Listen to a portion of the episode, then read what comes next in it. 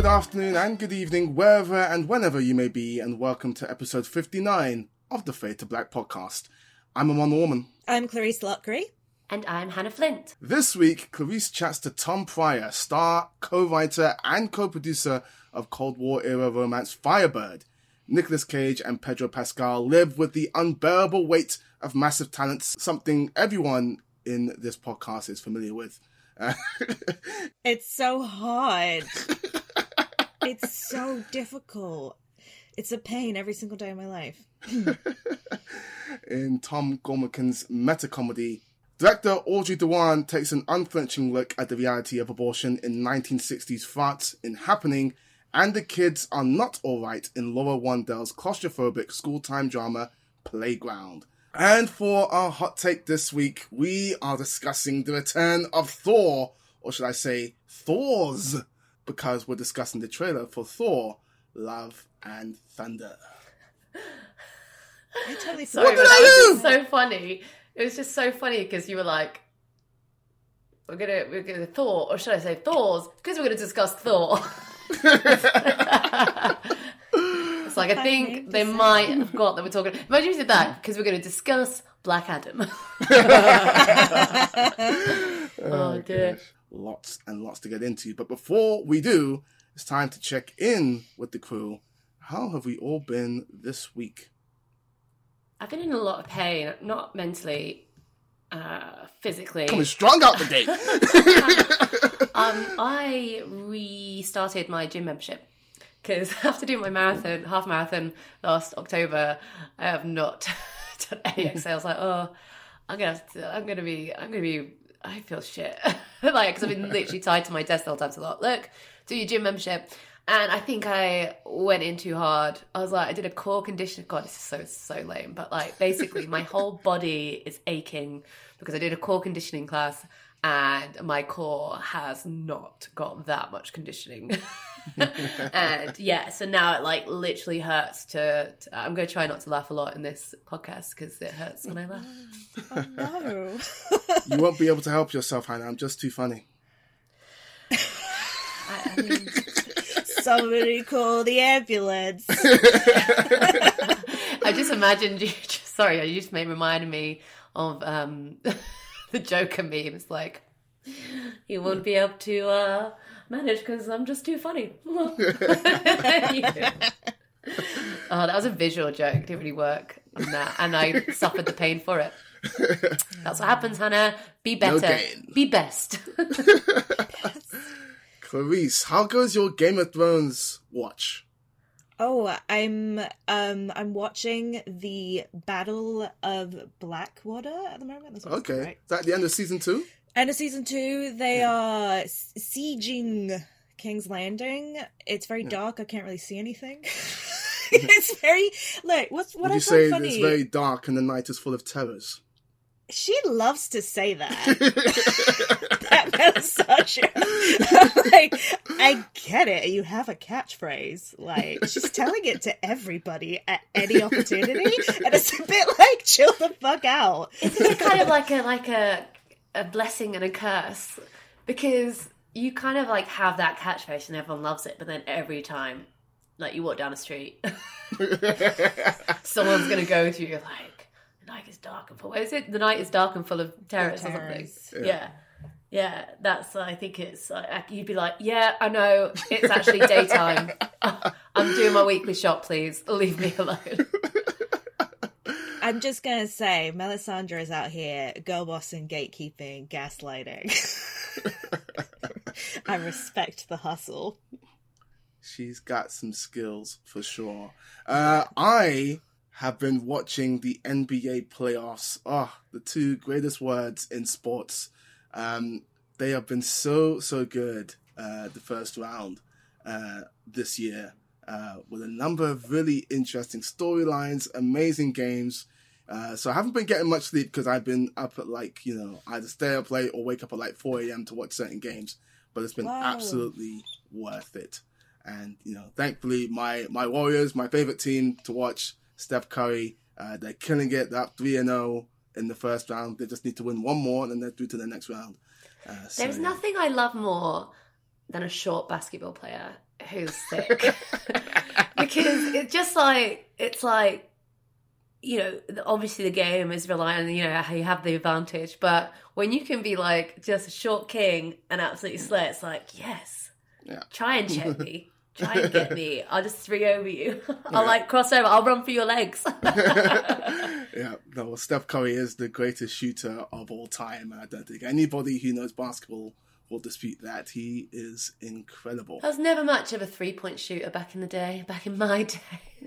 Back in my day. no, I don't think I. I mean, I didn't really do three. I think my my, my signature shot was a reverse hook shot. Reverse hook shot. Yeah, that was my my damage. We Clarisse are is like still, Clarisse is like- like smiling, like hmm, I've words are being literally- said. I have literally no idea what you're talking about. Hannah, I'm gonna let you train. I'm gonna let you get back in shape. But when you're ready, we're balling. One on one, me and you. Let's go. Uh, you know what's funny, Amon? when I was at the gym, I had a look at how much a half court to rent it out. It's forty two quid. Let's go half. Let's I'll see go. you on the I'll see you on the three point line. Let's go. I I'll be am ready. Woo! I am ready. Clarisse, Clarisse will come and film the whole thing, so we have video evidence.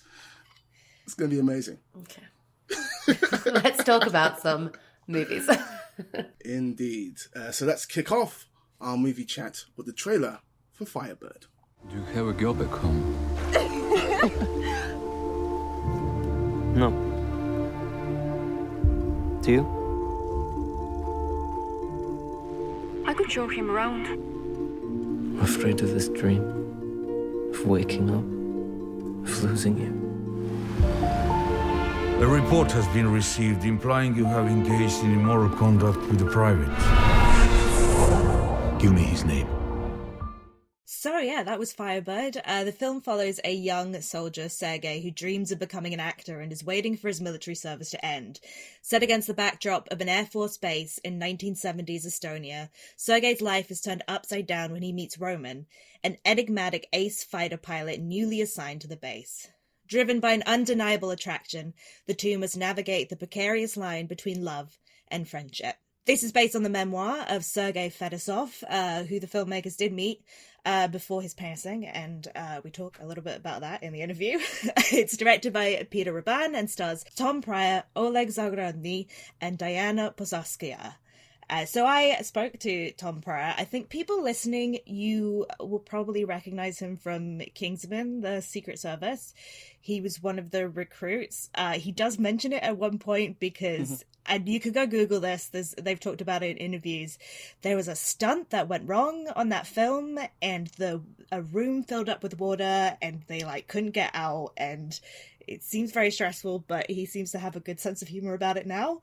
Uh, but yeah, we we discussed a bunch of stuff. Uh, I find the story behind how this movie was made fascinating, so it was really great to chat to him about that. And you can listen to it now. So, uh, thank you so much for for coming to chat today, and congratulations on this film. I it's one of those movies that I can just tell that it that it's a passion project. There is so much love in in every frame, and I wanted to start just by asking. I guess I, I found the story of how this got made really interesting because, from my understanding, before you came on board to the project, there was already a script there. Mhm.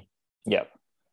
Yeah, so there was a, a first draft which Peter Rebane, uh, the director and my co-writer, had um, he'd begun writing, and actually he then showed it to a film financer and a producer, and actually it was that very film financer producer who I met just by accident in Los Angeles in 2014, and then I was engaged to play uh, Sergei to do two scenes, um, sort of like two two a sort of industry standard, um, to create a teaser as like a proof of concept to help raise the rest of the financing for the film. Peter hadn't directed a feature film before, and I hadn't been the lead in a film before, so we really wanted to basically try our working relationship and also prove that we could make something which was of a quality. Um, and actually, it was through that process that I started giving some feedback on how the dialogue could be improved in those two scenes. And Peter graciously accepted the the you know the um, recommendations or the suggestions, and and it was a really amazing collaborative uh, approach. That then two weeks afterwards we discussed changes to the rest of the script, and then we spent two and a half years rewriting, restructuring, redrafting, going to meet the real Sergei in Russia and getting to know him. And and yeah, that's really where we took the film in quite a different direction than it was when it sort of first started out. And I imagine meeting the person you're depicting on screen, that must change your relationship to the character like in a million different ways, right?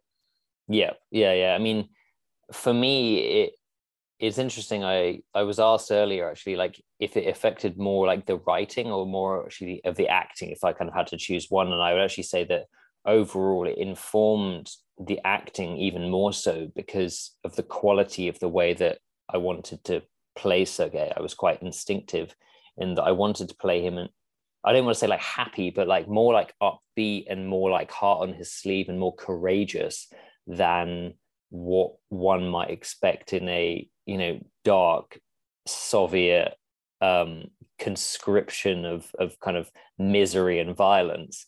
And so I kind of wanted to really sort of present this this character of who's much more hopeful. And actually, I was so pleasantly um, reassured actually that when we met Sergei that he really was that actually in person. He had such a a sunny and warm persona um, and and really really was courageous uh, in following love, particularly in an environment which was not remotely conducive to it.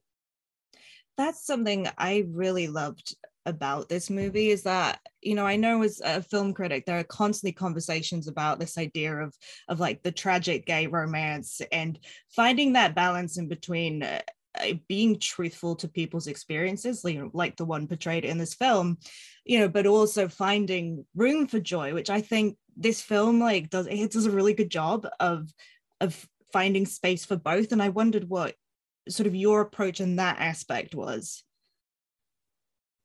Um, well, I mean, for me, and and I'm sure, like for Peter, like when we were writing it, I mean, he won't mind me saying, but like when I came to the script, Sergei was a little bit more like almost like sulky or a little bit more kind of like sort of stuck and it would have been a little bit more sort of stagnant. It, he was like much more sort of almost blocked in in the earlier drafts and we kind of wanted to like sort of free him up because I was like, we, I feel like we've seen this so many times when uh, a, a, character can be very self-suffering and it ends up not being very accessible. Um, whereas something that's sort of more like active and, and sort of more more of our a sort of a, an adventure um, hero, as it were, going after you know their dreams as he does to go to to acting school and and going after love at all costs. And you know the the main adaptations that we made um, from the original story uh, actually was mainly around the character of Louisa. Um, she was portrayed as a almost as like a formidable drunk, honestly, in in the the original story. And when meeting um, the real Sergei, we sort of registered that he did almost blame her quite a lot for how everything turned out but we really wanted actually to be objective as the filmmakers to give her a voice as well because you know her her tragedy is as equally as sad actually because of everything that happens and she just wants to be loved like you know like the boys just want to be loved so that really was the kind of line that we had to walk about being truthful to his story um, and also being objective as filmmakers and, and you know he he actually amazingly didn't give us really almost any stipulations on how we should make the film. He didn't say it has to be like this or you have to present me like that. But actually just said the, the one wish that he had was please make the story about love and not about politics. I guess picking up on on you mentioned the the drama school aspect another thing I, I loved is is the connection you made between the romance and sergei's relationship with his art because there's this idea that I, I felt like he had this perspective that he'd lost his chance with both but now you know in this very oppressive space you know in the barracks it's about trying to to like foster that that love and passion and art and all those things being connected i mean how did you see that relationship between i guess his love and his art Yeah, I mean that's really cool to hear that you perceive that because that's absolutely what we intended to do. And sometimes you kind of like, "Oh, this is our intention," but does it come through? So that's cool to hear. Um, yeah, I mean, you know, in some ways it's, it's absolutely a coming of age story, um, and in other ways it's really about following love at all costs. And it's it's kind of really through meeting Roman that Sergei gets like unlocked unlocked to follow his heart and unlocked to follow his dreams because they're, they're kind of there brewing in the background but it, it it's like when somebody you know magical or inspiring comes into your life sometimes it can ignite something and and that's really the the the two strands actually we wanted to keep in because you know while we were writing some people were like oh just make it up the love story the drama school thing doesn't matter and and the the backstory you know to to the the the dream and the childhood loss as well um, is in there. But I felt it was very strong to have almost like more threads rather than less in terms of creating a dynamic and, and richer story.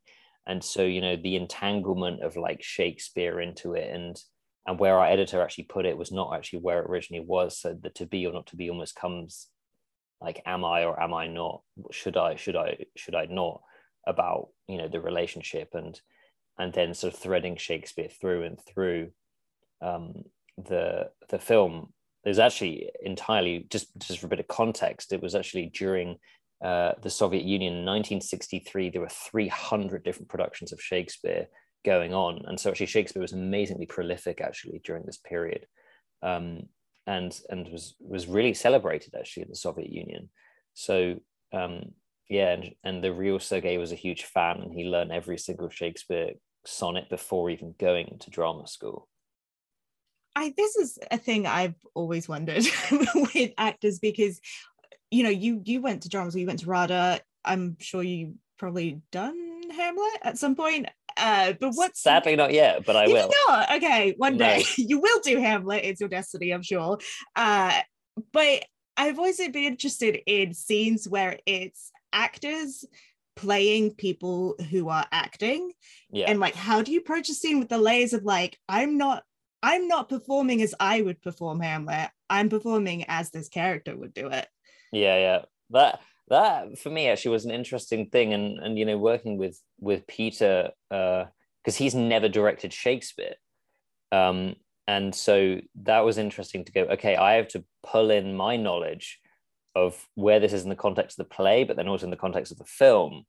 And and yeah, there's a there's sort of multifaceted layer, and there's a few moments where, so for example, when he's on the stage uh, doing Hamlet, um, and there's this this amazing line, um, there is nothing either good or bad, but thinking makes it so. Um, for me, is almost like a mantra for life.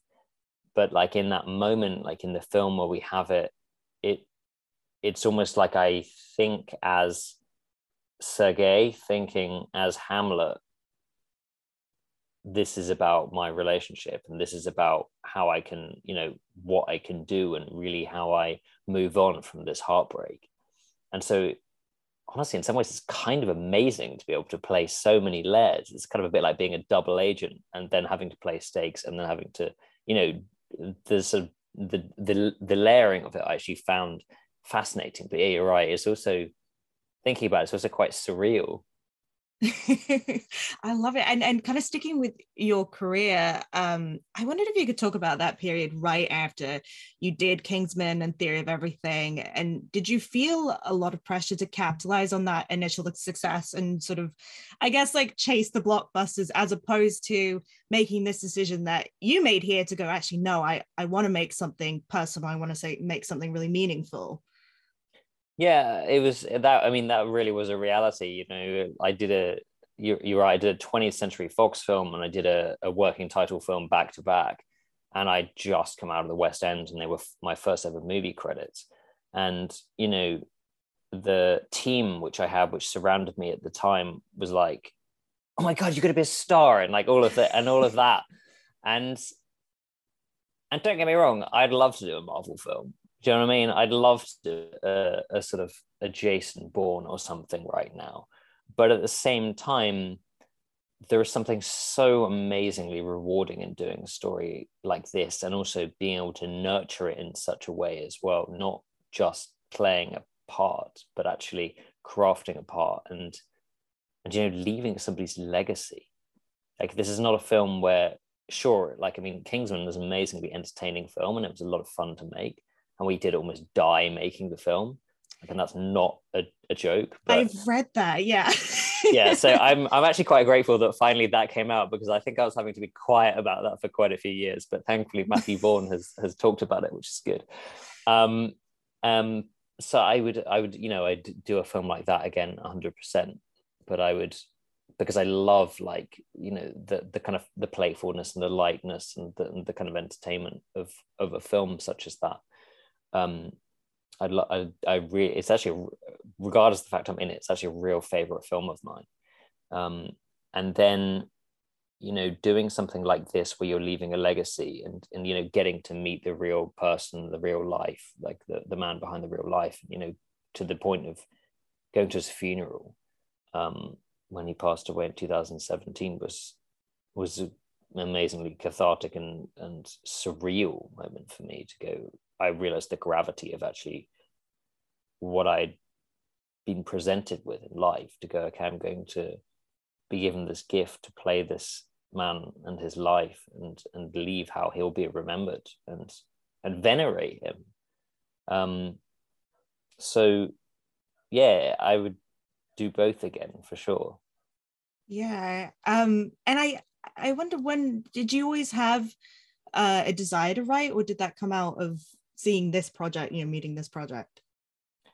Uh, the the desire to write actually came when I'd gone through acting school and hated it, uh, and so I left drama school not wanting to be an actor anymore.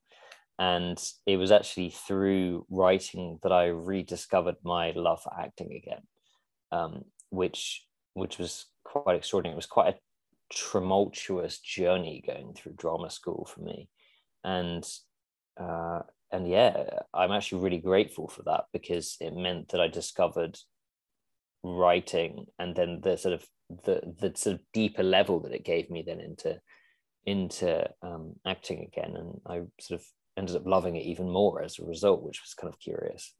Oh my god, I love that. Uh, okay, so I'm just kind of one more question, but I mean, the interesting thing with this film is that you know it always had contemporary relevance, obviously, but with everything that's happened since you made it, uh, having getting protested at Russian screenings, getting threats on social media, obviously now what's happening on a, a wider, more global scale. Um, I mean, how do you how do you even begin to process that as an individual, like as an individual artist? I I can't I can't imagine your the position that you're in right now. It's been a lot, like that's for sure, and I think also that life has moved at such a pace that it hasn't really almost kind of allowed me to even necessarily acknowledge it that much.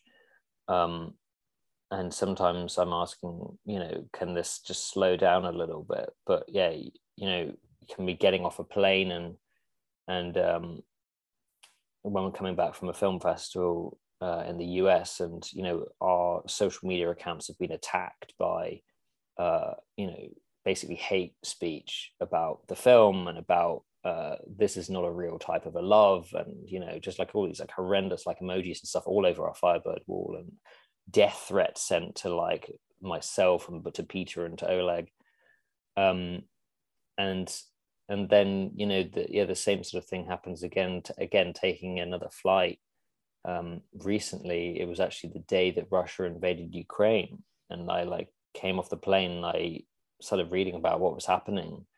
And literally I don't mind admitting that like I literally just like cried because you know Oleg is there in Kiev and and um, that's the reality of of the situation right now that you know people have said like you know why would I go and see a film that's about Russia right now? And you're like this is the very story as you said which you know which Russia wants to ban and that was banned at the um, International Moscow Film Festival or not banned but silenced. And um, yeah it, it's it's been a lot to to produce and to write and to to act and then also be part of i mean peter rebane and, and myself literally created the distribution company uh, to distribute this film. We're now really grateful to be working with roadside attractions in the us they're an amazing distribution company.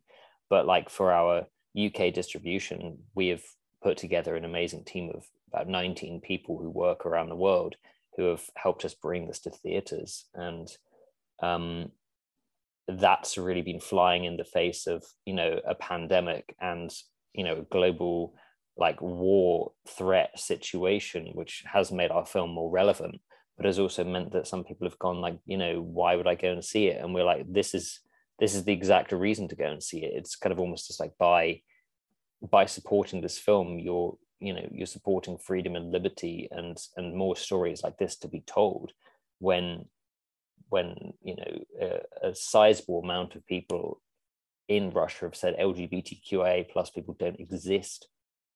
It's like astonishing. So, so yeah, it, it's uh, it's a lot, um, but it's also it's also incredible now that we're we're you know we're opening and cinemas um, Vue um, uh, cinemas and showcase cinemas and and we open this Friday. And uh, a lot of people have actually said to they they saw it or streamed it at home. They were like uh, oh it plays way more like stronger actually or or even stronger really cinematic experience actually having seen it in the cinema which is really cool. Uh, we had a really great um, screening last night actually in a q&a just outside london and uh, people said that it plays so well in the theaters. So um, yeah, we're kind of encouraging people to go as soon as possible because it opens on Friday, and we don't know how long it'll be because the independent cinema scene has has been really challenged by the pandemic, as I as I'm sure you probably are aware. And um, yeah, it's uh, it's amazing to be able to go back to the cinema actually and see things again, see even if it's like Batman. I mean, I feel like I I can't add to that, but thank you thank you so much for making this film. Thank you for speaking to me today. And um, yeah, thank you. Absolutely. What's the worry here, Nick? You've lost some of your talent as an actor? No. what did he say? He says he loves you, but he went in a different direction. I'm done. I'm quitting acting. Tell the trades it was a tremendous honor to be a part of storytelling and myth making. Ah, fuck, man, I'm driving through the hills. I'm sorry. One more time. We got another offer. It's a million bucks. It's to attend a wealthy gentleman's birthday party. I would never do that. It's the easiest gig ever. You play yourself. What do we know about this guy anyway? Is he into something strange? It's not like he's gonna want you to suck his dick or fuck his wife or watch you watch him fuck his wife. I wouldn't think so. Welcome to Mallorca, Mr. Cage. The guy that owns this house, what's his name? Javi. Is Javi gonna want me to, uh... I am Javi. Nick Cage. It's Nicolas fucking Cage.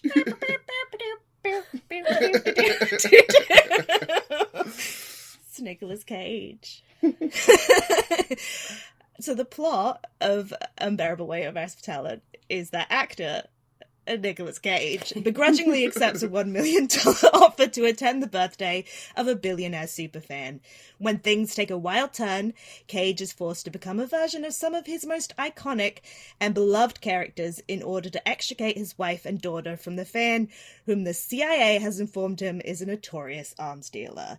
Directed by Tom Gormican, it stars Nicolas Cage, Pedro Pascal, uh, Sharon Horgan, Ike Barinholtz, Neil Patrick Harris, and Tiffany Haddish. So, we all love Nicolas Cage on this podcast, right? Yes. We're all fans. I think let's let's start there with the, the it's been interesting because a lot of the negative reviews I've read of this movie have basically said this does not do justice to who Nicolas Cage is as an actor and his legacy and his work do you agree with that statement or do you disagree with that statement? Oh, you both had very big reactions to that, so I don't know who to start with. Amon, okay. you can go first. Amon, go first, and then Hannah, I want your, your side of it as well. I completely disagree with that statement. This, you know, Nicolas Cage contains multitudes, and he's displayed a lot of those layers all the way through his career. It's such an eclectic ride looking through his filmography. Uh, there's, there's just not many uh, actors today who can have a face off uh, and a Con Air on their CV as well as something like a pig. Um, I should say the movie called Pig, not Yeah. like a literal pig. yes, thank you for clarifying, I'm sorry. Clarisse. Um, and I, I, love. think he probably had a pig at some point. he probably he did. did have a dinosaur head skull, but he had to return it because it turned out it was stolen. And he's got snakes. He's got snakes and a pet crow, I believe. yeah, yeah, yeah. this is cute. this is all new information to me, and I love it.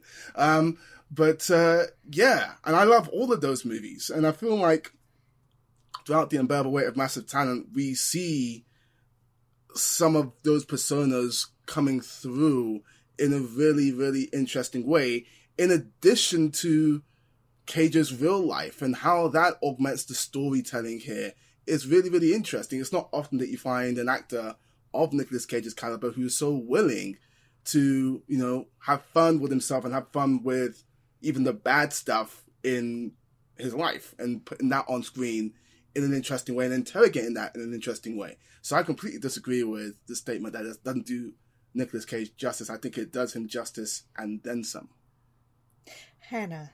Yeah, I, I, I think, in a way, this is the this is the only way I'd want Nick Cage to do a like meta version of himself, because as someone, I think, as an actor who has kind of, uh, you know what, like, let's be real, he's having a bit of a resurgence, but he has been mocked for a lot, a lot, a lot of his career, for his career choices as well, and also his private life. I feel like he's he's been fodder for people's derision as much as their praise, and it's only kind of recently because everyone was mocking all this, you know, made for video, made you know, video on demand stuff that he's doing, and yeah, some of it's really bad, but he's good in it, and he he. What I like about Nicolas Cage is that uh, he never throws it in. He cares so much about it, and I and I think you know having these films you can say like Con Air and Face Off. Well, they are the populist choices. This is a populist movie. Like, of course they're gonna kind of focus on those ones, and they're fun, and like people love those films. They were very much like they they they they're part of the fabric of 90s cinema like it was a part of that whole wave of those kind of like big blockbusters that literally made no sense but high concept like act that was that was what he's about. Yeah sure he did you know he's done snake eyes obviously bad lieutenant and that's his power that he can navigate. He can go in between. He can do kick-ass. He can do ghost rider. Like he he he's not a snob. He's like an equal opportunity filmmaker. Mm-hmm. And so in a way, it's like I, I, you know, what what movies could they have done, and also what movies could they got the right to? There's all that, also that element of it. Like they show clips on things, but they have to have permission from like studios to be able to show those clips. We all know what it took to get like Star Wars reference in a Marvel film or something like that. That's like a, and they're the same company like Disney. um, but I suppose so. I'm going on a tangent here, but I like it because I think, in a way, there is I don't know actors are narcissistic and up themselves. And you know i think again because Nicolas cage is not a self-conscious actor he will happily look an idiot. He doesn't care what he looks like. And again this is not Nicolas cage. This is a version of Nicolas cage that we've mm-hmm. created who would have all these things. So you know we can say oh this is him being on screen. But no he's like he's like created a persona of him. Like that's that's not him. That's not Nicolas Cage. This is a character inspired by in this world. So I love the fact that he doesn't mind himself looking that way and also being unsuccessful. And I wonder if it's kind of like, you know, maybe it's a weird comparison, but like when we watched Marry Me, what I thought was really quite endearing about that film was that Jennifer Lopez is placing, playing herself. Um, there's a lot of truth to that. And there's a lot of courage in allowing yourself to play that sort of character because you're like because she gets mocked a lot in that film. Like the mm-hmm. character gets mocked a lot in the film, and I think there's something quite powerful about Nicolas Cage saying, "I accept it, and maybe I'm not the perfect person, and I'm a bit of a dick, and I'm pretentious in very many ways, but I care about it. Like I care about the movie business and I care about this and I care about my family. So there's so many different parts of it that feels like so multifaceted. So the idea that this is like basic uh, offends me. That is a great comparison, by the way. Great shot with Marry Me. I think it worked. I think it really works. Oh, thank you, thank you. Me too. I I really love the scene. I think it's with his therapist where he talks about, you know, in any other job, like doing a lot of movies, like that's hard work and it's Yes. good work. And I love that because I I agree. I think it it balances everything. It sort of makes fun of his persona a little bit. It talks about yeah the wider ego of actors, but it's also very yeah, it really argues against the the memification of Cage, well, by showing him as like a human being who is a dad who like is trying to connect with his daughter and having this uh friendship with Javi, uh Pedro Pascal's character. Uh let's talk about him. Isn't he great, I everybody? think we might be doing like an extra special, a Pedro special, just Don't- on his character. Don't say anything negative about him ever. I will not. No, one hundred percent. No, I meant I thought we were going to do that because that's how much we could say Yes, positive I about him. I mean, I feel like you should you should lead this, Clarisse. Me. What I think Try and limit it. the, okay, the one thing I'm going to say is that my impression is that there's, there's not been very many actors that Nicolas Cage has worked with where they are able to match the energy level on screen. I would say Willem Dafoe, one of them.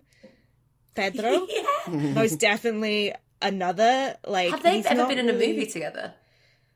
Nick Cage and Willem Dafoe. Yes, they've been in two. Uh, Wild at Heart, fantastic, amazing movie. Also, the Dog Eat Dog, the Paul Schrader one. Uh, but yeah, I feel like uh, Pedro's never really done comedy before, but he seems like a very funny person. And uh, the way that they feed off each other, especially near the end of the film, where it does sort of resort to more action comedy, like a little more traditional. Uh, it's purely like their their energy together that pushes you through the final bit of that movie. I feel like. I think the film really rises and falls on that bromance, and it really, really works because he just loves seeing them on screen together so much.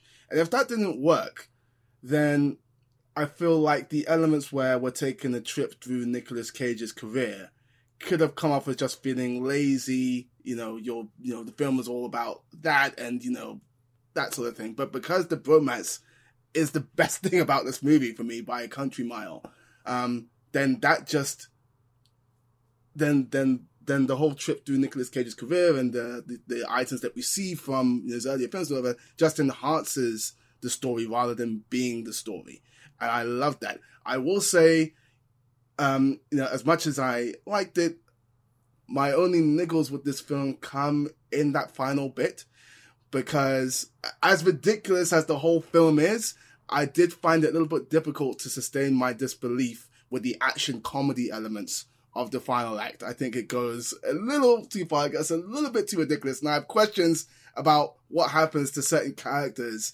Obviously, we're not going to get into it because this is not a spoiler special. Um, but, you know, the bromance is fantastic. And it's at this moment that I'm going to choose, especially because they've just released this clip. So I feel like I'm okay in saying this. But the Paddington 2 moment in this film is one of my biggest laughs in this film. And it's at this moment that Clarisse Loughrey and Hannah Flint has something they'd like to tell you all, with dear listeners. Isn't Look, right? This is not a secret. I've tweeted about this many times. I'm not afraid about this. I don't care. You can cancel me if you want. I will lie. If I, you, uh, you, your booze feed me. I know what makes you cheer.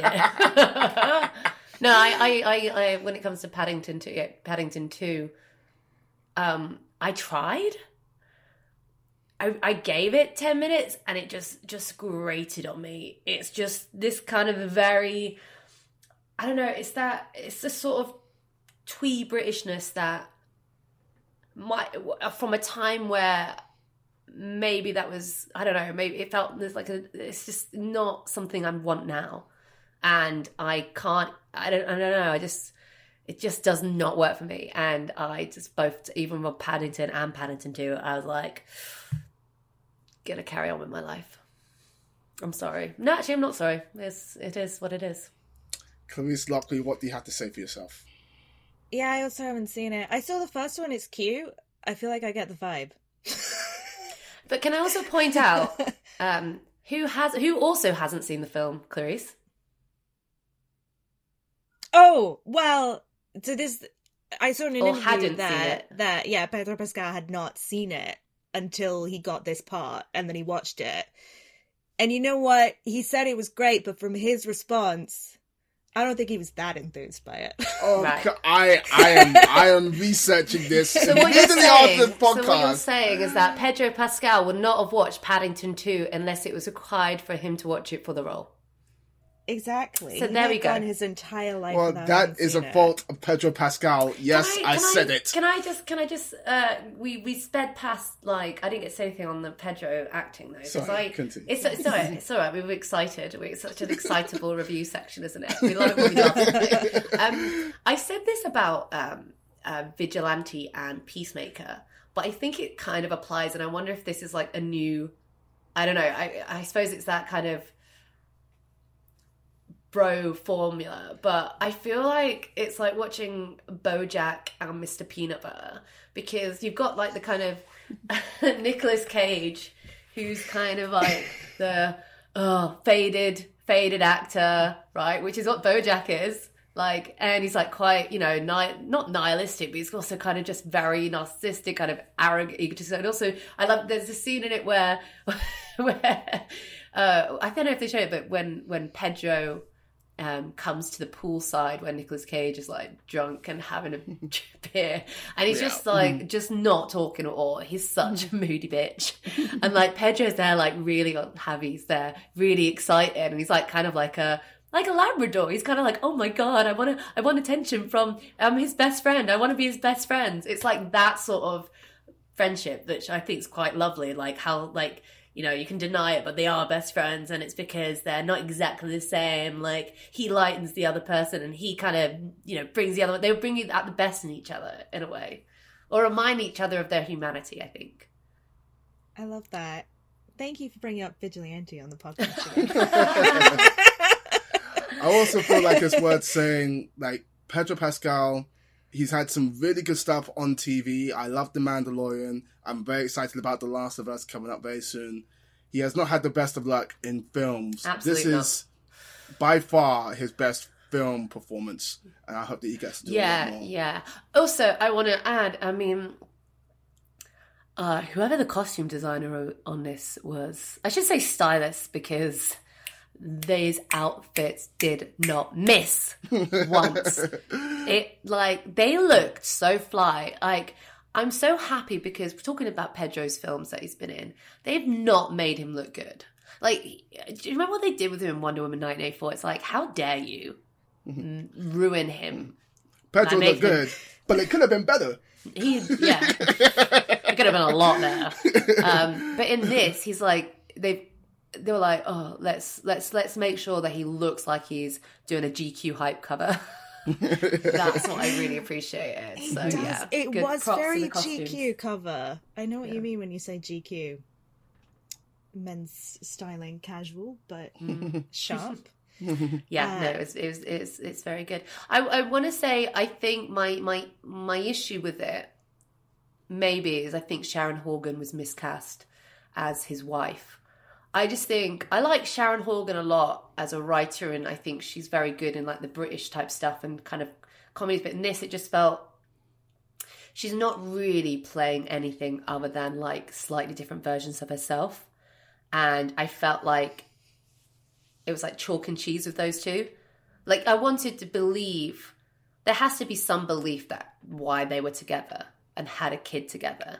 And I just never felt that they had any of that chemistry. You know, like sometimes you have latent chemistry with someone you've split up with, but like you know, you at some point you love them. I never got that from those two, so it kind of was a bit She was written to be very like wife character. Yeah. Which I think for this sort of movie where everybody else got to be so weird, um it yeah, it like didn't she didn't But- really get an opportunity much of an opportunity. But I think if you had someone like Leslie Mann in that role, she would have hmm. nailed it. Do you know what I mean? Yeah. Because I think there has. I mean, maybe it's Leslie Mann's always kind of playing these kind of slightly neurotic kind of characters. so in a way, it's like you can kind of understand why she would be with this actor. She could do the kind of weird energy well. yeah, the weird energy, and Sharon Horgan doesn't have. She's got that that like she's like an every woman. Yes. She's a straight guy, and I just feel like we don't need a pure straight guy in this because I don't think Nicolas Cage is at his most wacky. Actually, it's Nicolas Cage's imaginary Nicolas Cage, which is the most wacky, which was like, uh, which was just such a good. Like that's the that's the weirdness that I wanted from this sort of film because people say, "Oh, but that element of it was really fucking good." I liked it. It kind of kind of had that. Um, you know, we talk about some of his films like adaptation, Charlie Kaufman one. You get that a little bit of that feel with that sort of um, dynamic scenes.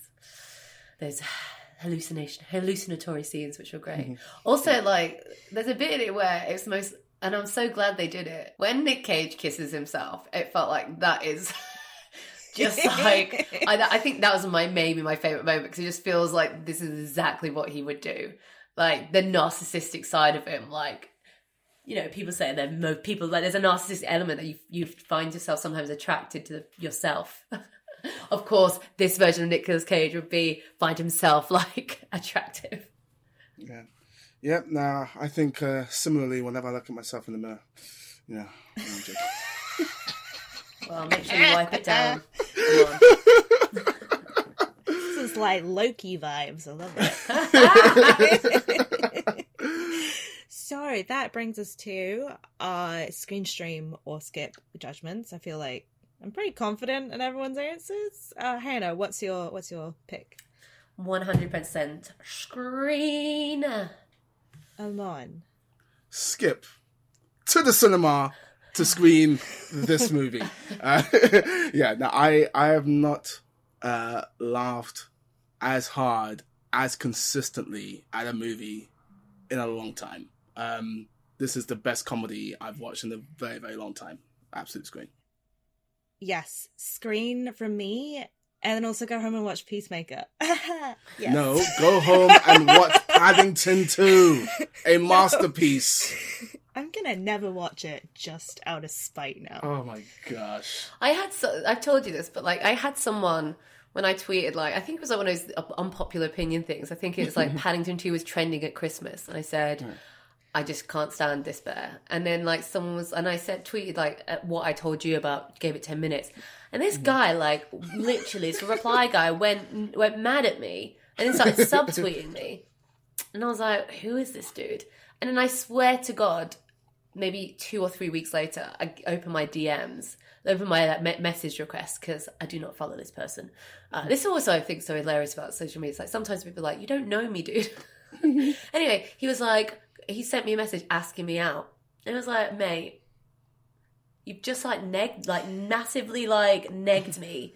Said all this, and then you want to ask me out. Anyway, the moral story, dear listeners, is don't fucking DM me asking me out after fucking attacking me for not liking Paddington 2. Not Sounds cool, like man. he should be dating Paddington if he likes Yeah, him so exactly. Oh boy. Get some marmalade and much. Why don't you Sort just yourself marry out. Paddington then? if you love Paddington so much. yeah. Anyways, You just you're just blocking your blessings. That's what I'm saying.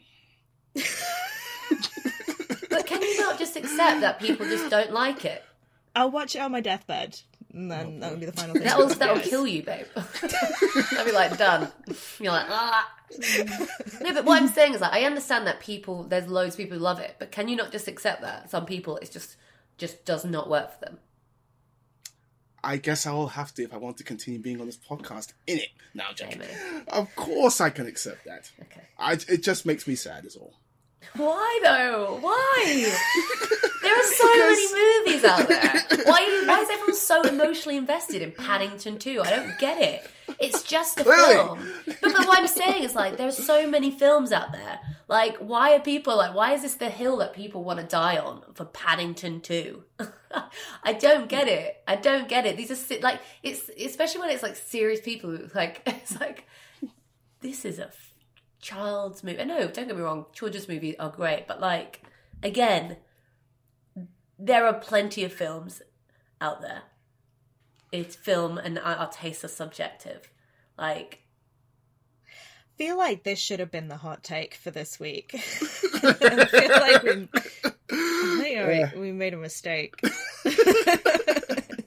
This is this is my villain origin story, isn't it?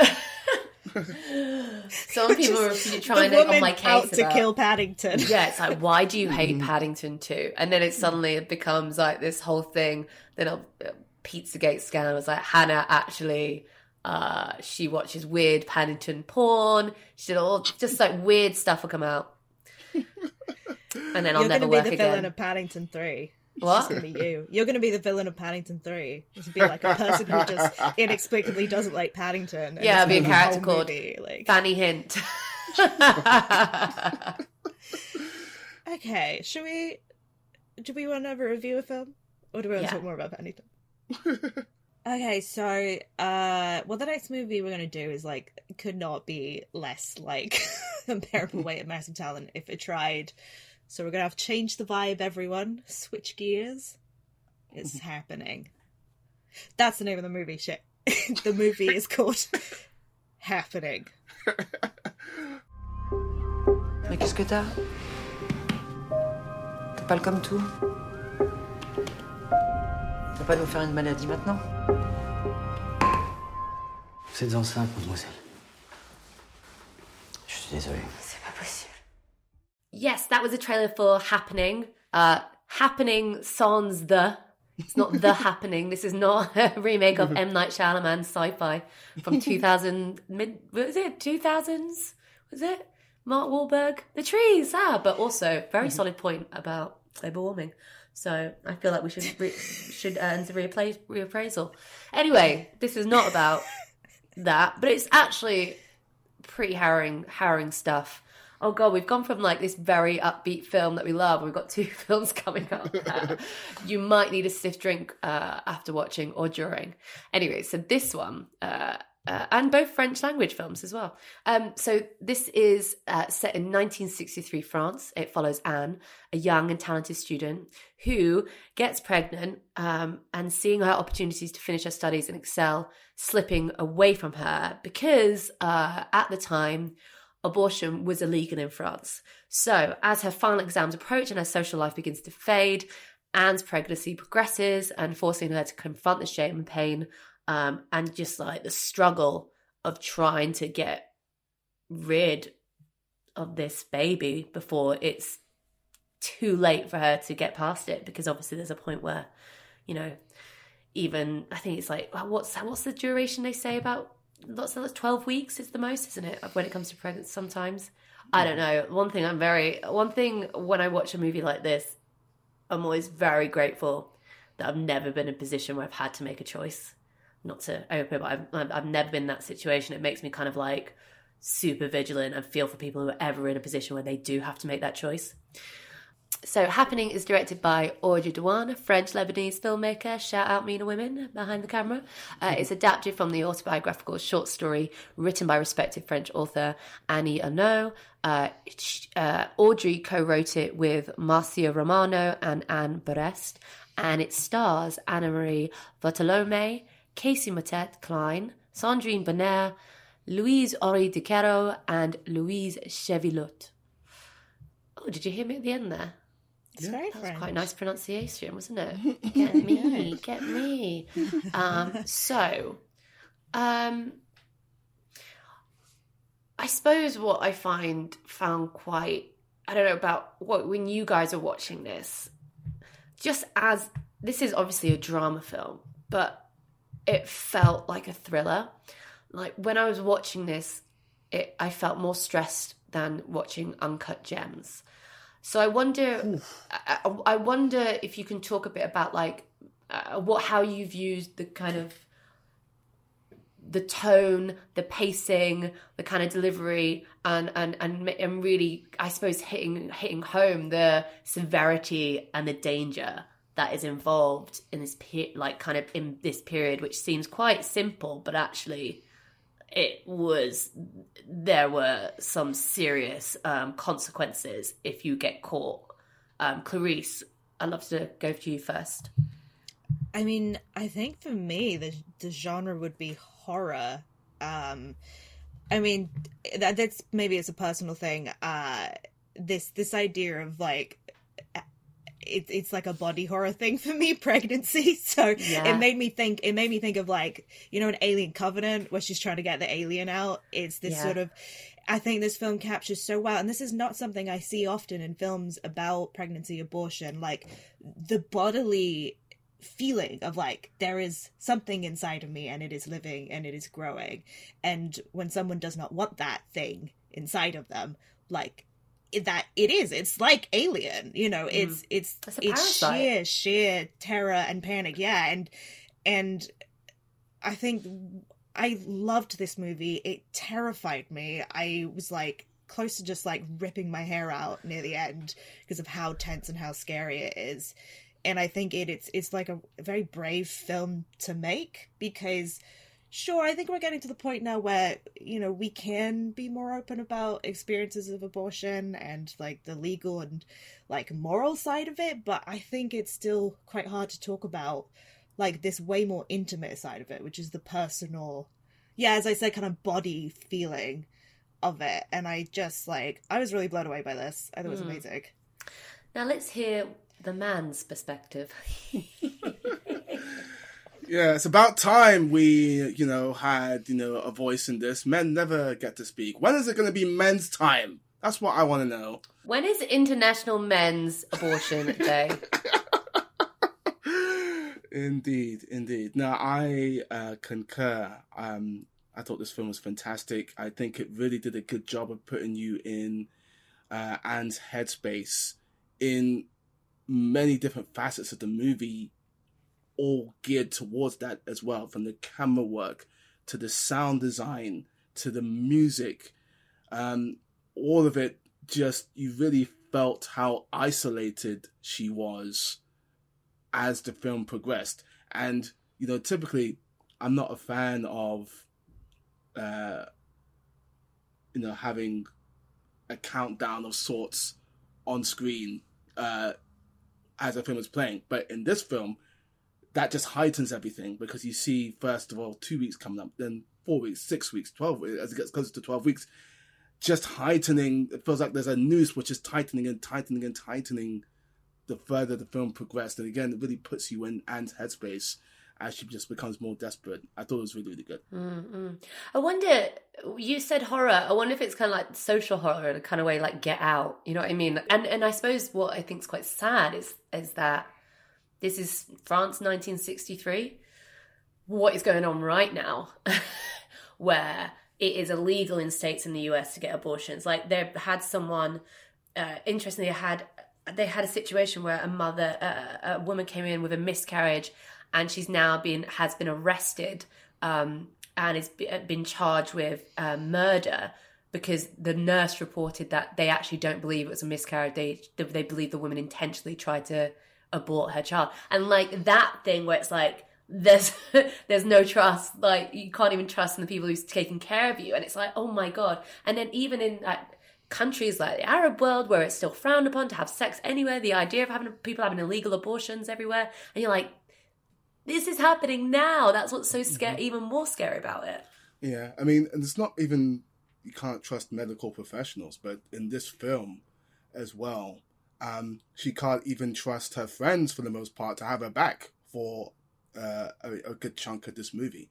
Um, and I, and I, uh, I would definitely sort of put this into the you know we're having more and more films about discussing abortions.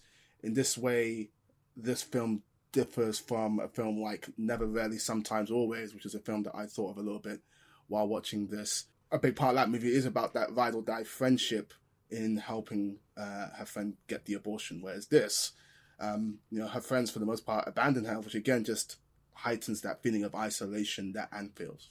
I, I, wonder, you think, Lisa? I think that speaks to um, the internalized misogyny that women exist under. I mean, it's interesting the kind of the the cognitive dissonance of someone, one of the female, the one of the female characters who is very sexual, like very a sexual being, and talks about stuff, but then when it comes to certain other things, very conservative. Um, and actually, sometimes, you know, even our best friends and our mothers and women in our lives can be complicit in this kind of patriarchal control and these kind of very rigid parameters of what it is what is expected of women when it comes to sex and female desire and sexuality that actually i think it raises very good points about how that in a way the slut shaming and things like that are still happen today and, and obviously in the 1960s even though that was coming through the summer of love and we're having kind of more a bit more freedom there was very much still a kind of a hangover where actually sexual liberation um, was only for certain people, and actually a lot of people still frowned upon having that freedom and the results of that. Yeah, and I, I agree with that, and I think also this film's very good at discussing how people discuss things when you don't have the language for it, because it's Yeah. a part of the panic and the terror is that there's like yeah there's just no way to express that. So it's a it's a purely internal terror because she is the combination of that. She doesn't know who she can trust to talk about it and also she doesn't have the words for what's happening. Yeah. and she kind of just keeps saying i'm getting rid of it. I'm getting rid of it. And it's like okay but does she understand like the process behind that?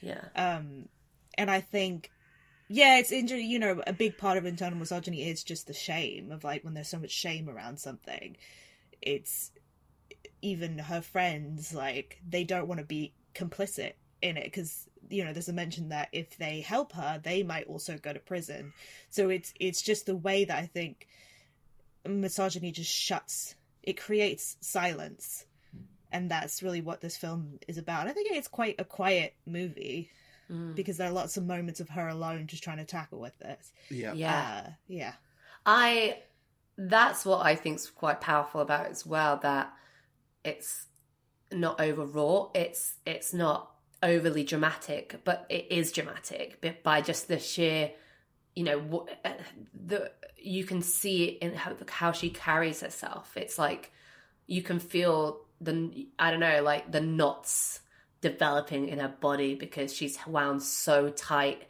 She can't focus on anything anymore.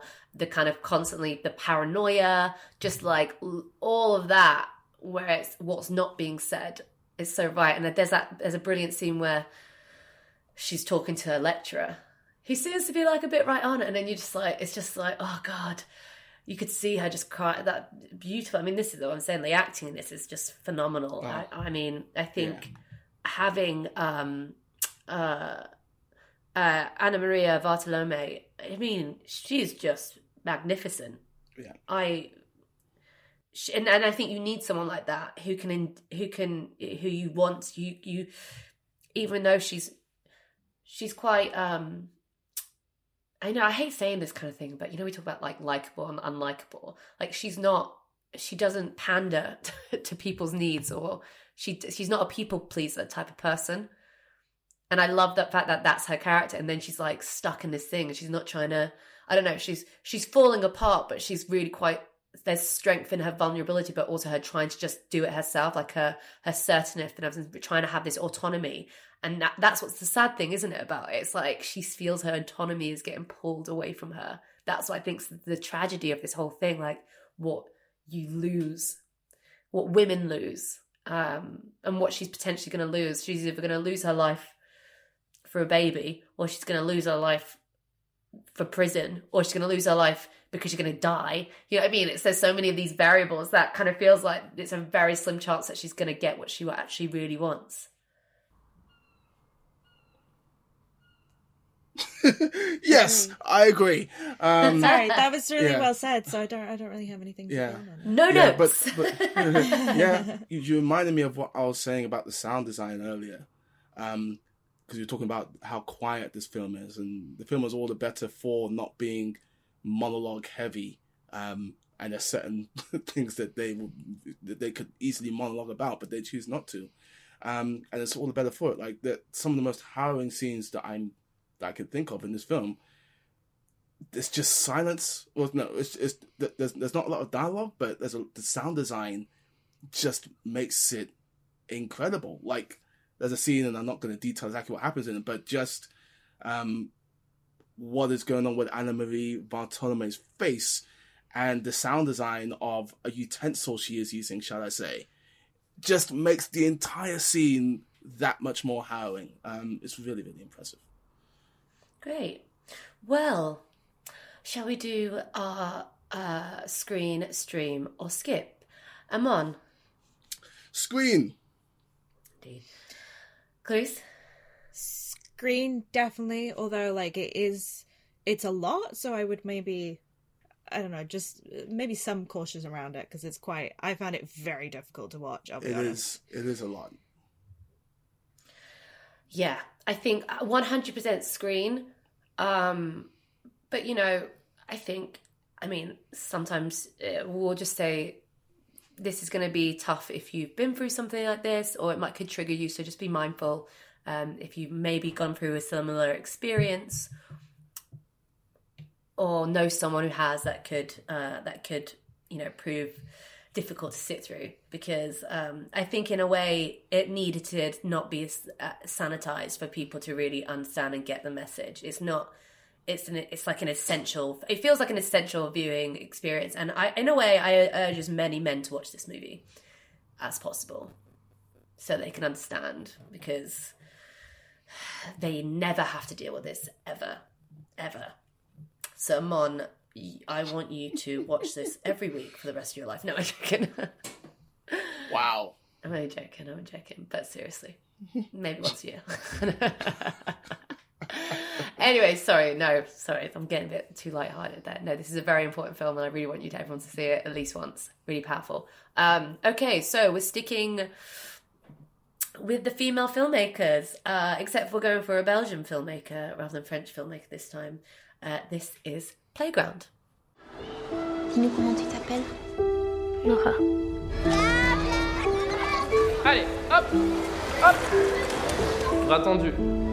Où vas-tu Près de mon frère. Mais on ne change pas de table en plein milieu du repas. Tu m'avais promis qu'on jouerait ensemble. On jouera ce soir, d'accord? C'est bien passé. J'ai même pas pu rester avec Abel. Ça, Abel, il a ses copains. Ah, il va falloir que je fasse tes copines. It's a hard knock life for, For kids. Oh. It's a hard knock life for kids. Steady kisses, we get bullied in the playground. Returning to school after a break and much preferring to stay at home with her father, Nora soon becomes responsible for her older brother Abel, who is being tormented by the other kids. This puts Nora in a quandary. Should she tell the adults or remain silent out of solidarity with her brother? Eventually, she feels compelled to tell after a particularly shocking bout of bullying on her brother, but it backfires and just makes things worse, leading to an eventual confrontation between Nora and Abel, which has a startling outcome. Dun dun dun. This is directed by Laura Wandel and it stars Maya Vanderbeque, Günter Duret, Karim Leklou, and Laura Verlinden. Maybe enjoying this is the wrong word, but I was very, very compelled uh, by Playground uh, 30 minutes in, but I was unable to finish the movie for reasons. Um, but thankfully, A kid came and took your laptop and was like, fuck you. yes, yes, I got bullied, uh, and I had to stand up to that. Uh, I had to stand up for myself. Um, but thankfully, Clarisse and Hannah have finished the movie. Um, one of the things that was really impressing me about this film was the child actors. Um, you've seen the full film now. I haven't seen this startling outcome, which I just heard in the synopsis. Um, but how do you feel uh, the acting uh, was, and especially in that you know very heated moment, how do you feel they did? Um, so I suppose I should give a bit of context in that. Um, I saw this at Lon- London Film Festival, and uh, for the first Film Club podcast series I did, I interviewed Laura Wandel um, for it with a translator, um, and um, I mean, let me just say, so uh, I feel like I've got a lot of insider knowledge on how they managed to deliver this because it's working with children is hard, especially uh, children who aren't actors. And I have to say, it's just they did a phenomenal job. You, you know, I think there is a sense of, uh, you know, one of the things they said is like Dar- the Dardenne brothers were a massive influence on on on on her work, and there's like this authentic truth by having non actors kind of come in, and she would. I feel like this is going to be. I mean, maybe I'm a bit biased here, but I do love the film. But like, I think hearing how they managed to achieve it just makes it even more impressive because what rather than having a script to give the kids it wasn't They weren't scripted. It was like they would get the kids to draw out the scene together, and they would work work with them that way. So say, look, this is what I want to happen with it. So that, in a way, you're seeing quite truthful reactions to certain scenarios, and the fact that you know Maya, who plays Nora, oh god. just throughout, just this trembling, like you feel for every time she looks over at her brother, every time she kind of gets like microaggressions against her in the playground. You know, when she's crying, she just wants the help, or when her brother's like pushing her away, you just. It's like I I, it, I wonder she, you know I know she she obviously knows she's acting but like you know they Laura as a director managed to get out these really truthful authentic kind of very visceral reactions from these children that made it really difficult to watch and I, I mean I don't I think everyone who's seen this film has been triggered in a way and reminded of just how tough the playground was as a kid. How unrelenting it could be when you're bullied or when you're part you're the new kid in school where you have to make friends. And like for me, that's I I was a new kid in school. My brother was a new kid in school. You know, I saw my brother getting kind of bullied and it's like really difficult to watch that, but also like you know not want to get also attacked as well so it's like it's just it's so hard and i think you know she's managed to like capture this like microcosm of, of like the world and what it's like when you have to be on your own outside the home for the first time you don't have a security blanket and i think it's just yeah it's just fucking harrowing sorry i just did Yeah. you feel this Clarisse like were you not like extremely traumatized by this film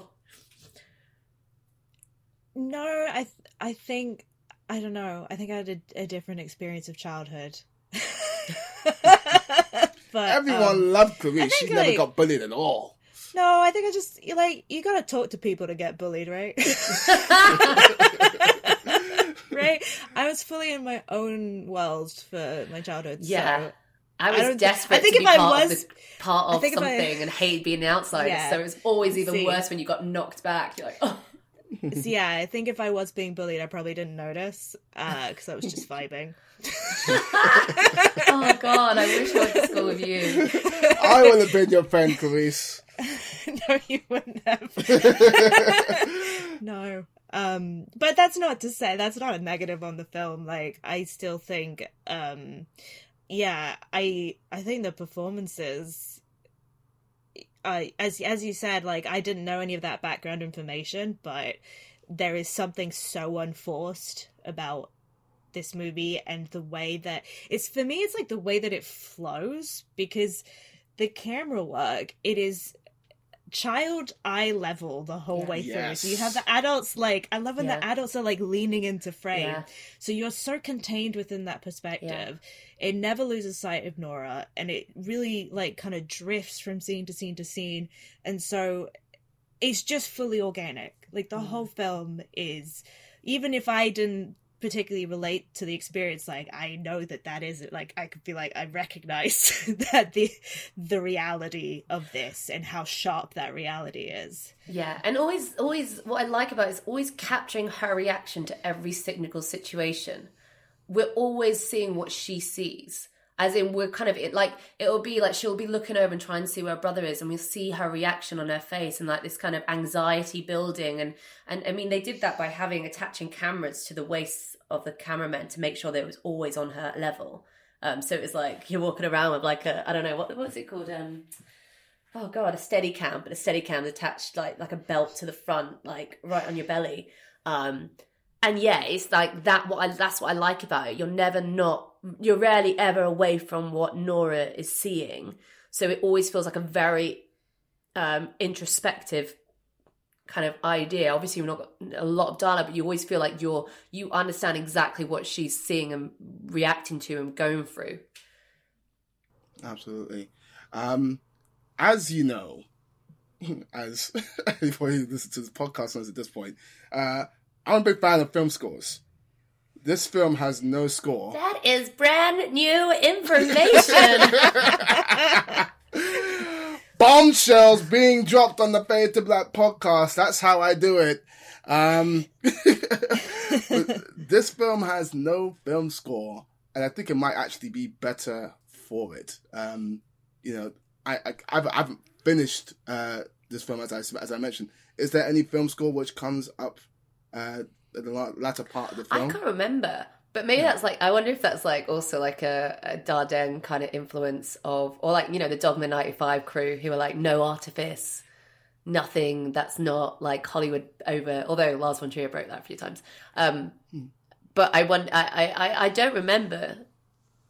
No, I'm Music. pretty sure there's no Yeah. score. and that just enhances everything, right? It puts you even more in the headspace of those kids, especially when they're on the playground. You have all those sounds coming through. Yeah, because obviously, I, you know, uh, don't get me wrong, I do like score, but I I sometimes prefer without one because I often I feel like sometimes film scores are used to a certain point where it's trying to tell me how I'm supposed to feel in a situation. Um, I don't need that guidance all the time. I think sometimes just to let scenes sit in the reality and the truth of the situation, especially in a film like this, which which is about getting real reactions. The, a score would, I mean, what score would you have? Do you know what I mean? It feels like it, it, it, it's totally unnecessary because, in a way, what you're having is you're getting, you know, I think the real sounds of that. I mean, you walk past any playground, like the shouts and screams and kids chattering and stuff like that. That's the soundtrack, isn't it? Right? It's like, from a distance, it sounds like so much fun, but really what's happening there is fucking hell for a lot of people, you know? Um, uh, so so yeah, maybe um, that's kind of my my my uh, take on the no soundtrack, no score bit. Fair dues. Uh, and on that note, it's time for our screen, stream, or skip or recommendations. Uh, this film was only 68 minutes long as well, we should mention. Can I just say something? It's 68 minutes long. You still didn't finish it. Believe me, I wanted to. I was, I was, as I was trying to tell you before the podcast started, I was really compelled by it. It was going well. I had to step away to do a thing, and the thing ended up taking a lot longer than it should have for reasons which I don't even want to bother listeners with. I'll tell Like, Hannah and his, Clarisse his window was open. His window was open. A bird flew in. The bird. He like I told you that in confidence, Clarisse. Picked up the My laptop. gosh. Flew away with it. it's a very reasonable explanation, actually. I think. Luckily, no bird escapes from one woman, and I chased it down with vigor. Um, but anyway, this is a bizarre podcast. We're coming out with some really weird stuff today. I love it. We're, Uh. we're basically going full cage. I'm on fucking woman. Anyway. I feel like you both guys are missing the key bit in it, where he's like, Nick fucking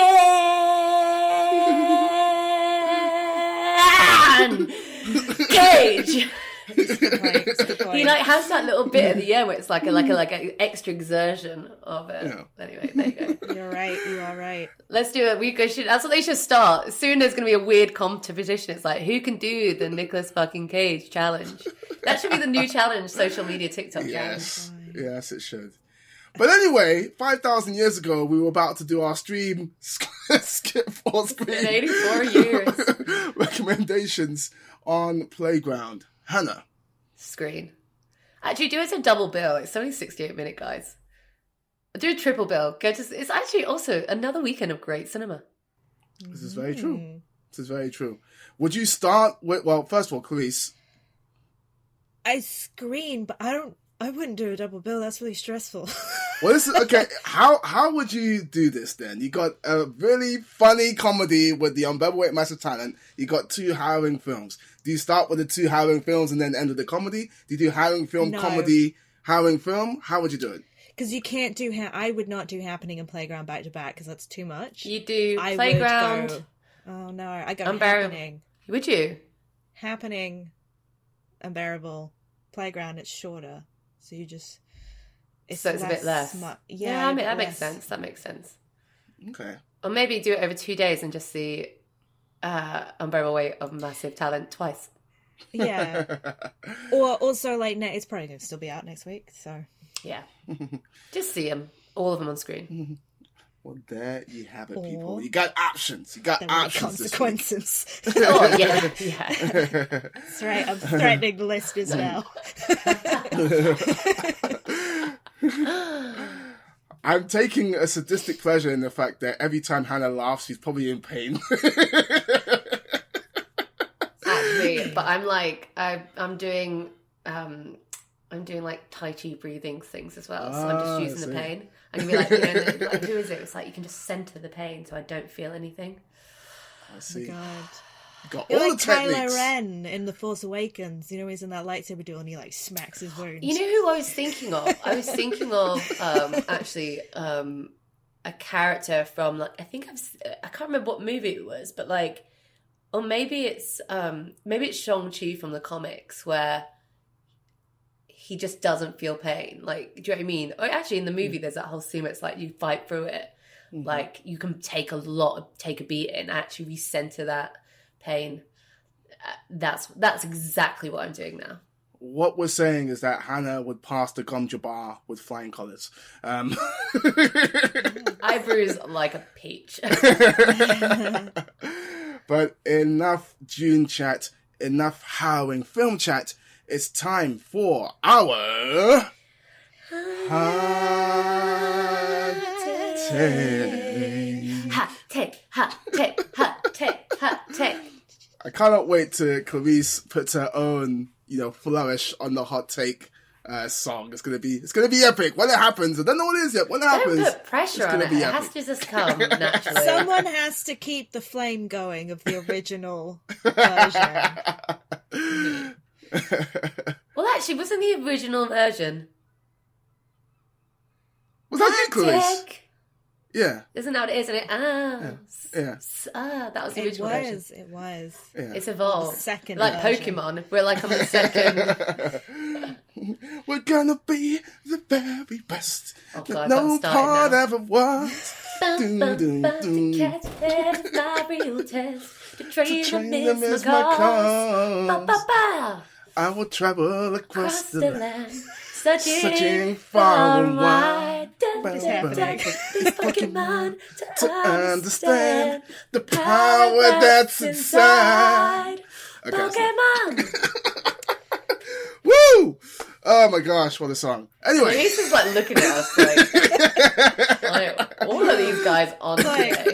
Like, I've been on a caffeine high for about uh, right until now. I think the caffeine's draining out of my body. You're on the come down now. I'm on the Oh, come down. gosh. Okay. Anyway, Thor, colon, Love and Thunder, uh, the first trailer for uh, Taika Waititi's new film uh, was released on Easter Monday, which is a weird day to release it, but I'll take it. And let's not beat around the bush here. The big visual, the thing that had the internet talking, uh, not always with sense, was Jane Foster with Mjolnir in her hand. Very, very cool. Of course, we should mention that this uh, film, uh, the Jason Aaron run of comics, they're taking a lot of inspiration from them. That is where we got the Jane as Thor storyline. Jane as Mighty Thor, we should say. Uh, so, what did we think of that visual in particular? Let's start with that. And Clarisse, given that, you know, I've heard that you like a couple of Taika's films, I'm going to start with you. Yeah, he's alright. I guess. I'm alright. Uh yeah, guys, um oh, I'm so hyped. I thought you were gonna say the thing that everyone's talking about, business Miek. because right, you guys could talk about Mighty Thor. I want to talk about business Miek because he did like a live there was some sort of Instagram live where he was watching Thor Ragnarok and he did a fake thing there he was looking at a fake script. But they had concept he had concept art out of Miek. we all know Miek, right? Wearing like a beautiful Oh, I thought you were saying business beak, and I was like, Oh no, was business she trying to say Beta Ray Bill? Like, No, business like Miek is Miek in Miek's business, dead. Business Miek. Business Miek. Oh, okay.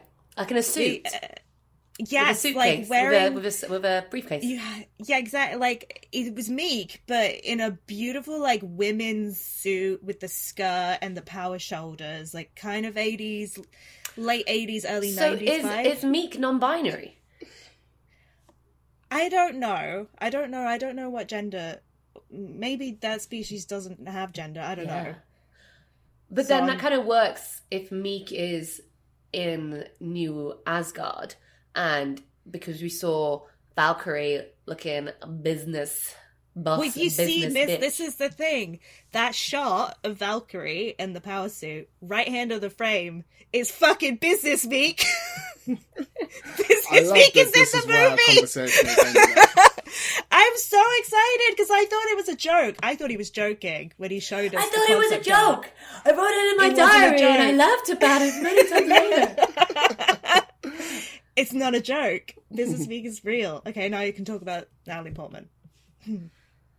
I mean, like, fucking hell, yeah, please, give me those arms. Give me, let me crack a nut on those arms. But I'm already, I'm interested though. I, I suppose what I'm interested about is who, which version, who is this? Are they going to do it as it's part of a multiverse thing where this now is it is it is it his world's Jane Foster, or is it something where the multiverse is broken and she's come through? Because I think that's become now the precedent for a lot of people coming in where they can come and go. Because I think in the in the comic book version of this Jane Foster, she she's she's she has cancer Right. and actually so so she becomes worthy when she has cancer but every time she becomes the mighty thor she gets weaker like but she's alive but every time she transforms into it she gets weaker and then there's this whole kind of thing with like i mean odin's gone now as is freya so we're not going to have that kind of weird royal court politics thing there but i'm interested to know like how that's going to play out Yeah.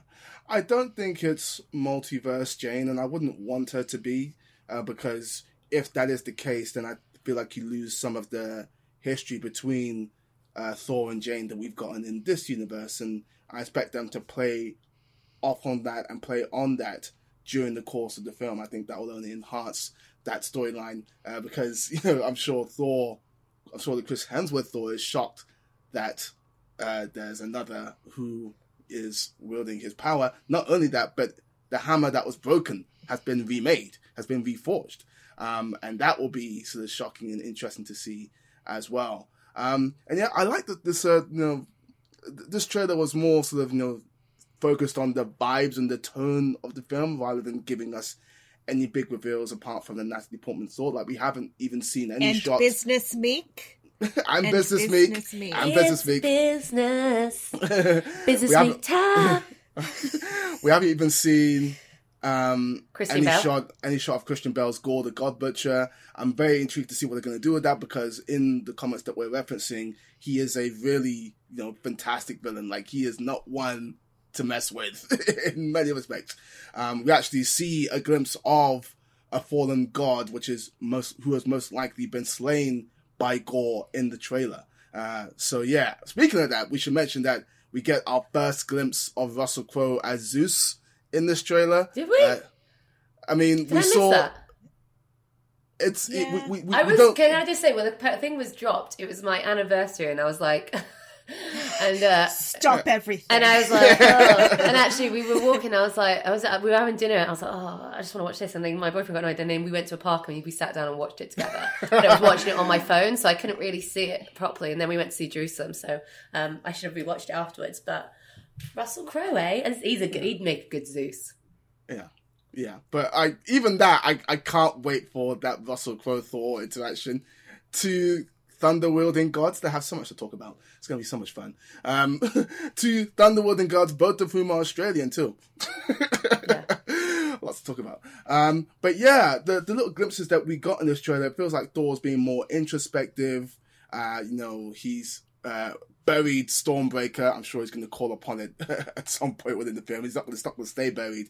But the fact that he is trying to turn over a new leaf and trying to find himself while leaving all the governing of Asgard to a very depressed looking Valkyrie, um, I think is very, very interesting. But this So- is why I've loved Thor as a character, as a character, and the arc of his journey. Even though there's obviously been some misses, but I've always felt, um, and again, it goes back to that kind of like himbo thing of yeah, he's this god. He's an Adonis, like proper god. But there's, um, he's just just been through overwhelming tragedy and isn't really afraid to talk about those emotions. He doesn't really bottle things up.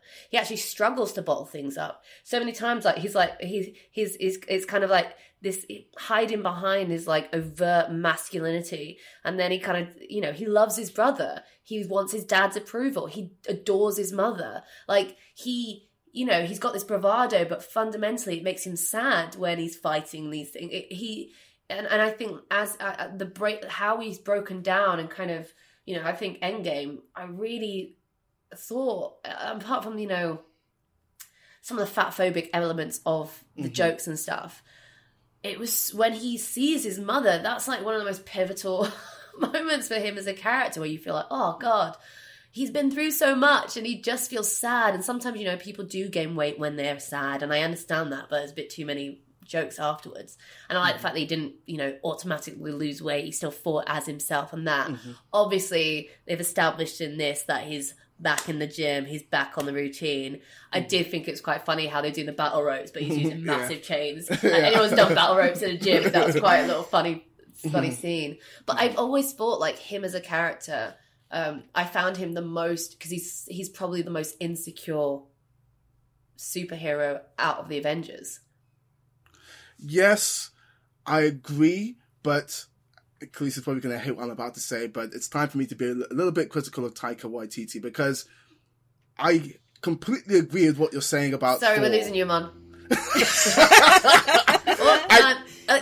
Yeah, yeah, amon's I'm sorry listeners amon has weirdly left the chat Was so interested in what he had. to oh we'll get it next time anyway. Anyways, this movie's no go ahead go ahead It's going to be a masterpiece. at your peril no, please, please go I ahead. completely agree with what you were saying, Hannah, about Thor there. Um, but a lot of those elements for me, they weren't in Thor Ragnarok. They were backloaded to Infinity War and Endgame in terms of Thor talking about his feelings and really getting out there. I enjoyed Ragnarok in the moment, and it's still a film that I enjoy rewatching today. But the best films in the MCU for me, and superhero films in general, are the ones which have a nice balance of emotional tone throughout. And I feel like in Thor Ragnarok, that balance was off to me. There are a number of intense things that happen to Thor in that movie, and sometimes I was just like, it's it's okay to let a serious moment be a serious moment. When Asgard is destroyed in that film, that should be a serious moment. Within three seconds of Asgard being destroyed, jokes are being cracked. That's annoying to me. Thor loses the Warriors 3 in that movie. He loses Odin in that movie. That that moment is done is done pretty well in fairness. He loses a lot of stuff in that movie, but the the the, the, the thing that I have the biggest reaction to in terms of what Thor loses in that movie is when Mjolnir is destroyed. That should not be the case given everything that happens in that movie. And I feel like it's No, but it should entertaining. be uh, because Mjolnir, he believes that his whole whole worldview is based on being worthy enough to carry this and having the power of Thor. And without it, it's like when you break that, you break him. He sees it as a synonymous past, an extension of himself. I completely I completely agree with everything that I, I completely agree with everything you just said, and that is the reason why I had an emotional reaction to it. All I'm saying is that Asgard, Odin, Warriors Three should supersede my emotional reaction to losing Mjolnir, as bad as that is. Uh, But because the film is entertaining and it's funny, and I get that, and I enjoyed it in the moment, especially. I just want there to be a better balance of the serious moments and the funny moments, and just have both sides of that land as hard as possible. I didn't feel like I got that with Ragnarok. So yeah, that's it. That's all I gotta say. I'm just gonna say, some of us deal with our trauma through humor. Yeah, yeah, yeah. I feel like Thor Ragnarok is the movie for those people. Yeah, yeah, I Because I, agree. don't think any, I don't think it's like not sad, but it's, and this is true of like every Taika Waititi movie. It's, it's all about, and I can understand the criticism because you've just said that Thor is somebody who talks a lot about his emotions, but I think fundamentally as a filmmaker, he makes movies about about men who can't talk about their feelings and do and it's about the like insecurity of masculinity because like men are so uh, caged in by expectation which i think for me that's thor ragnarok is just like that's another chapter of the long running saga Yeah, I, I guess I guess for me, I want Thor Ragnarok to have, I guess you know, the funny moments that it does, but also have room for a serious scene like what we get in Infinity War when Thor talks to Rocket, um, when they're on the way to Never to Nidavellir, and talks to Rocket about everything that he's lost. I don't feel like we could we get enough of that type of scene in a Taika movie, and I feel like if we do, that makes the movie as a whole much better. more serious conversations with raccoons Yes. Why the hell not? It's gotta we gotta have more serious conversations But seriously, that to Talking me is like a animals. top two Thor scene in the MCU. Period. That's how good that scene is. i'm gonna be honest i don't remember that scene But I also think coming off the back of the Dark World, Yeah, which was just like had Well, no idea what it wanted to be. yeah, it's not great.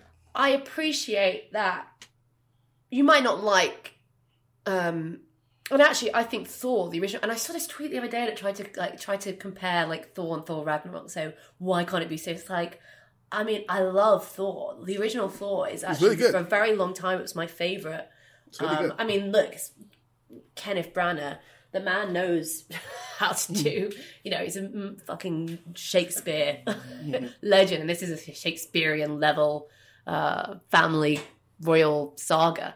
But I think I appreciate that when Taika came in, he put a clear stamp on it and said, "This is what this world's going to be," and I appreciate because I felt like I could trust that. Like I, I felt like I can, I know, I, I get it, and I like the sensibilities of this filmmaker, and I think it's a nice marriage. And for everything you said, Clarisse, about like he focuses on masculinity and all that, and so and and so for me, that's why he's so perfectly suited to making Thor because it's about deconstructing that. I think he does that a lot. And so yeah, maybe maybe there were, but then you know that's why you have that's why you have this web narrative where you can have the you know Russo brothers delivering that sort of thing.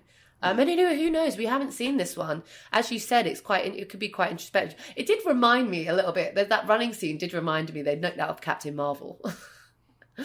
you know where she's like growing up. oh and she's yeah yeah. Um, but I'm excited to to see it. And also what you said earlier about you hope it's not another multiverse Jane. Yeah, because they've already got multiverse Gamora, and that's enough. Because it's not the uh, thingy one, isn't yeah, it? Yeah. Uh, So yeah. we've got to deal with that. Um, but I'm, you know, I love me some Thor, love that, and also I just love how 80s it looks. Yeah. Him and and it thing. seems very bisexual and i support that yeah. Yeah. The, the the the idea of Thor and Jane as mighty Thor with hammers in their with, with hammers in their hands and lightning in their veins, taking down all comers together at the same time. I want to see that, and I would like to see that immediately. Uh, so so yes, Yeah. very I want the porn parody because this shit is hot. And on that glorious note, it's time to wrap up. You're like, Hannah hasn't been horny enough in this episode. We need at least Wait, one thing. You gotta wait for it. You gotta wait for it. We waited and you delivered, and we are thankful. Good things come to those who wait.